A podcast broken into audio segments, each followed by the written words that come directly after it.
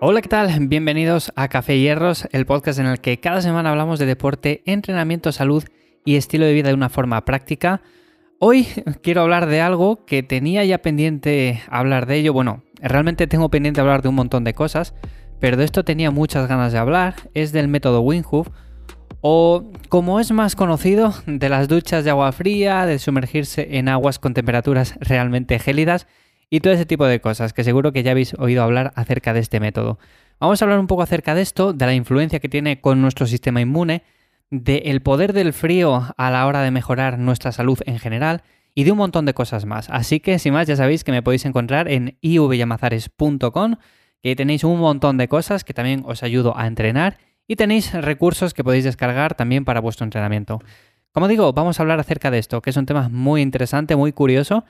Y para los que no lo conozcáis, quién es Winhoof y al final quién es este tío que ha puesto de moda el hecho de bañarse en agua helada, bueno, pues es un hombre, le conocen como el hombre de hielo, básicamente porque tiene 26 récord Guinness, que todos de una forma u otra tienen que ver con el frío, con el frío extremo. Esta persona, este hombre, ha subido al Everest en bañador, aguanta dos horas sumergido en hielo, algo que normalmente la mayoría como que quizás no estamos tan acostumbrados a ello, y ha buceado en aguas bastante gélidas. O sea, es un hombre que le gusta el frío, para así decirlo. Podríamos resumir en su biografía, seguramente, si buscas en Wikipedia, buscas a Winhoof, pondrá que le encanta el frío. Pero bueno, quitando que le gusta un montón el frío, al final ha puesto de moda este método, ¿no? Que al final lleva su nombre por algo. Y deja claro que él no es ningún superhombre, simplemente cree que todo el mundo puede hacer lo que él hace. O sea, el hecho de meterse en agua helada, de pegarse duchas de agua fría y que eso, de una forma u otra, va a mejorar nuestra salud. Una historia muy curiosa y que me apetece contar también de este hombre es que en la Universidad de Holanda hicieron un experimento donde inyectaron una especie de endotoxina bacteriana a 24 personas, pero este hombre había entrenado a unas cuantas de esas personas durante muy pocos días, ¿no? Simplemente para ver cómo reaccionaban estas personas y cómo reaccionaban las otras, las que no habían sido entrenadas por él. Pues bien, al final de todos los participantes, 12 que había entrenado él no sufrieron absolutamente ningún efecto secundario, por la inyección de esta endotoxina, como digo, pero esas otras 12 personas que no recibieron este entrenamiento por parte de Win, al final sufrieron fiebre, vómitos, bueno, lo típico que te suele pasar cuando, por ejemplo, te inyectan este tipo de cosas, ¿no? Bueno, pues al final de una forma u otra, aquí se puede ver cómo quizás este tipo de métodos o este tipo de estrategias pueden ser buenas, no para esto, ¿no? Porque al final nadie se inyecta endotoxinas en su día a día, sino quizás para mejorar nuestro sistema inmune y para coger menos resfriados, para enfermar menos y todo ese tipo de cosas.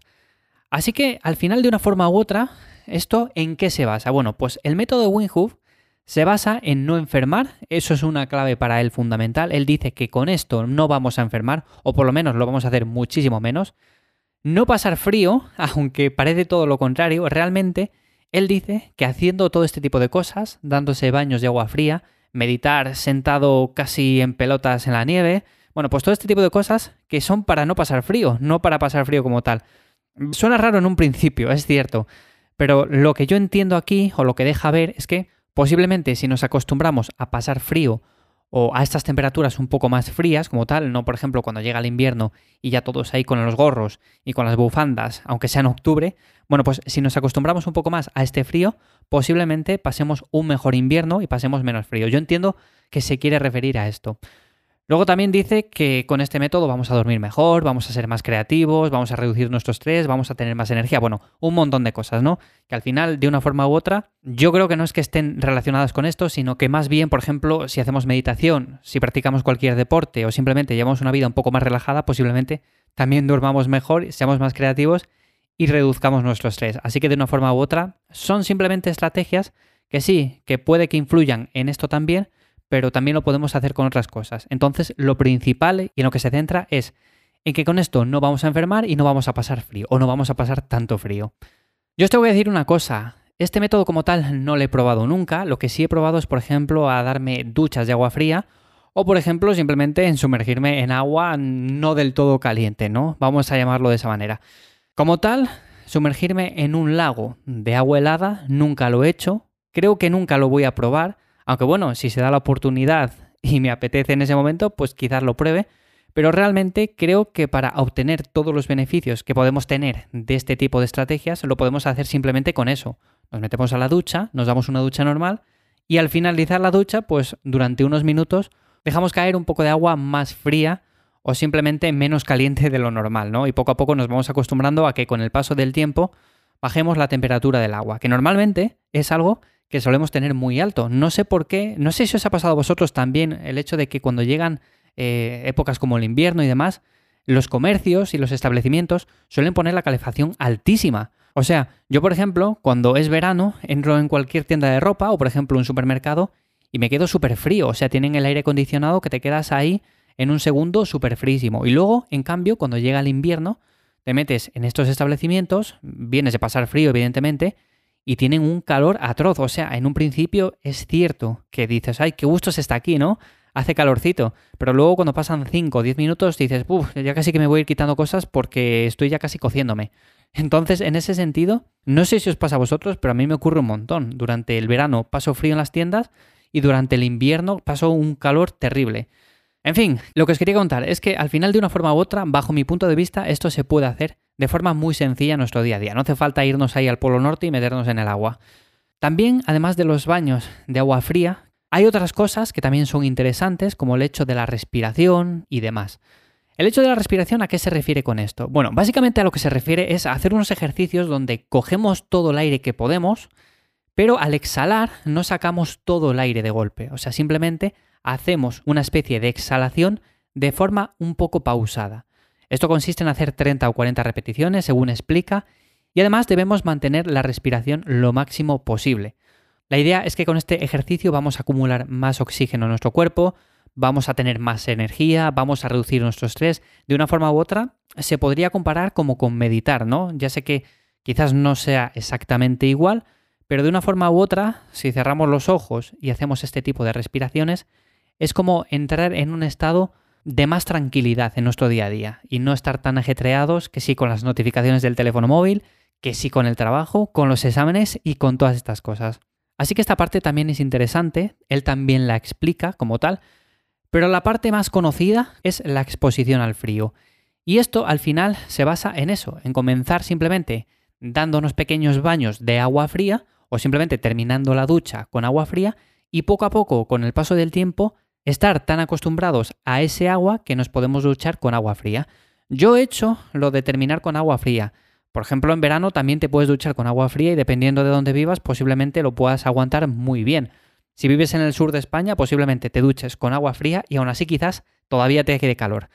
Así que depende también un poco de la época. Ahora mismo, por ejemplo, ¿qué es invierno? Pues posiblemente si te duchas con agua fría no te guste del todo. Por eso, lo más aconsejable es que empecemos dándonos esos pequeños baños de agua fría al terminar la ducha. Simplemente estando un minuto, dos minutos, tres minutos e ir alargando esto con el paso del tiempo. Yo os diría que lo hicierais así y que no os comierais la cabeza en un principio y dijerais, uy, es que este método es buenísimo. Venga, voy a lanzarme a una piscina de agua helada ahora en pleno diciembre o en pleno enero. Bueno, pues eso, que lo mejor es empezar poco a poco y con tres minutos sería más que suficiente al terminar la ducha.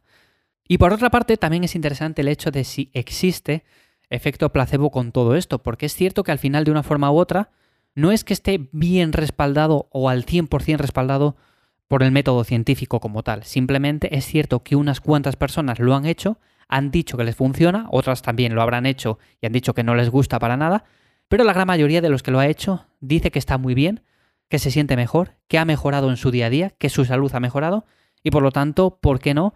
También es algo fiable, ¿no? Ya os digo, lo más habitual y lo que os he contado en otras ocasiones, yo cuando llega el invierno, en este sentido, no suelo abrigarme mucho porque estoy bastante acostumbrado al frío, pero esto no ha sido siempre así.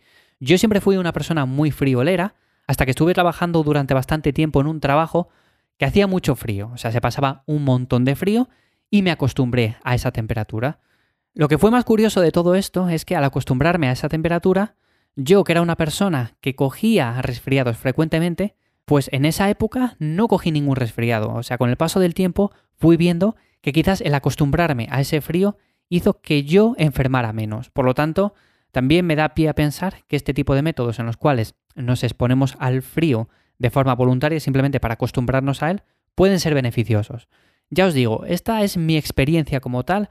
Yo al exponerme más al frío en mi día a día o cuando tuve esa experiencia de que me tuve que exponer al frío, aún a día de hoy conservo esos efectos y por lo tanto cuando llega el invierno tengo mucho menos frío que una persona que quizás no estuviera expuesto a ese frío.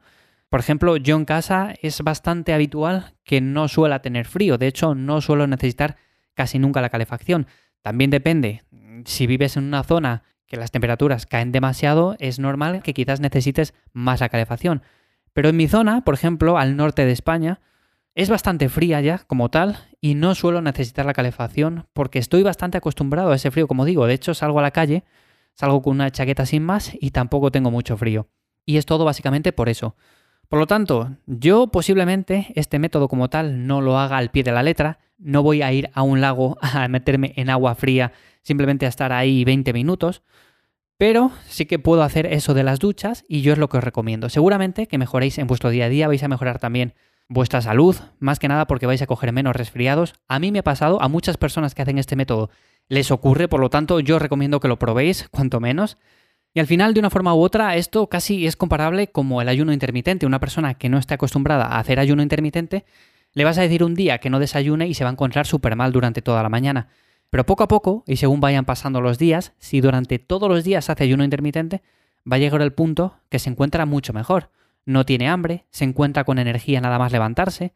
Y este tipo de cosas pasan al final por eso, porque nos acostumbramos a este tipo de estresores que como tal son buenos en cierta medida, pero si nos pasamos quizás no sean tan buenos. O sea, me refiero a que si nos exponemos al frío de forma gradual y muy poco a poco, posiblemente mejoremos, pero esto no tiene nada que ver con, por ejemplo, si leemos ahora que el método Winhoof es bueno para mejorar nuestra inmunidad y salimos ahora en pelotas a la calle eh, en pleno diciembre cuando haga 5 bajo cero. Por poner un ejemplo, ¿no?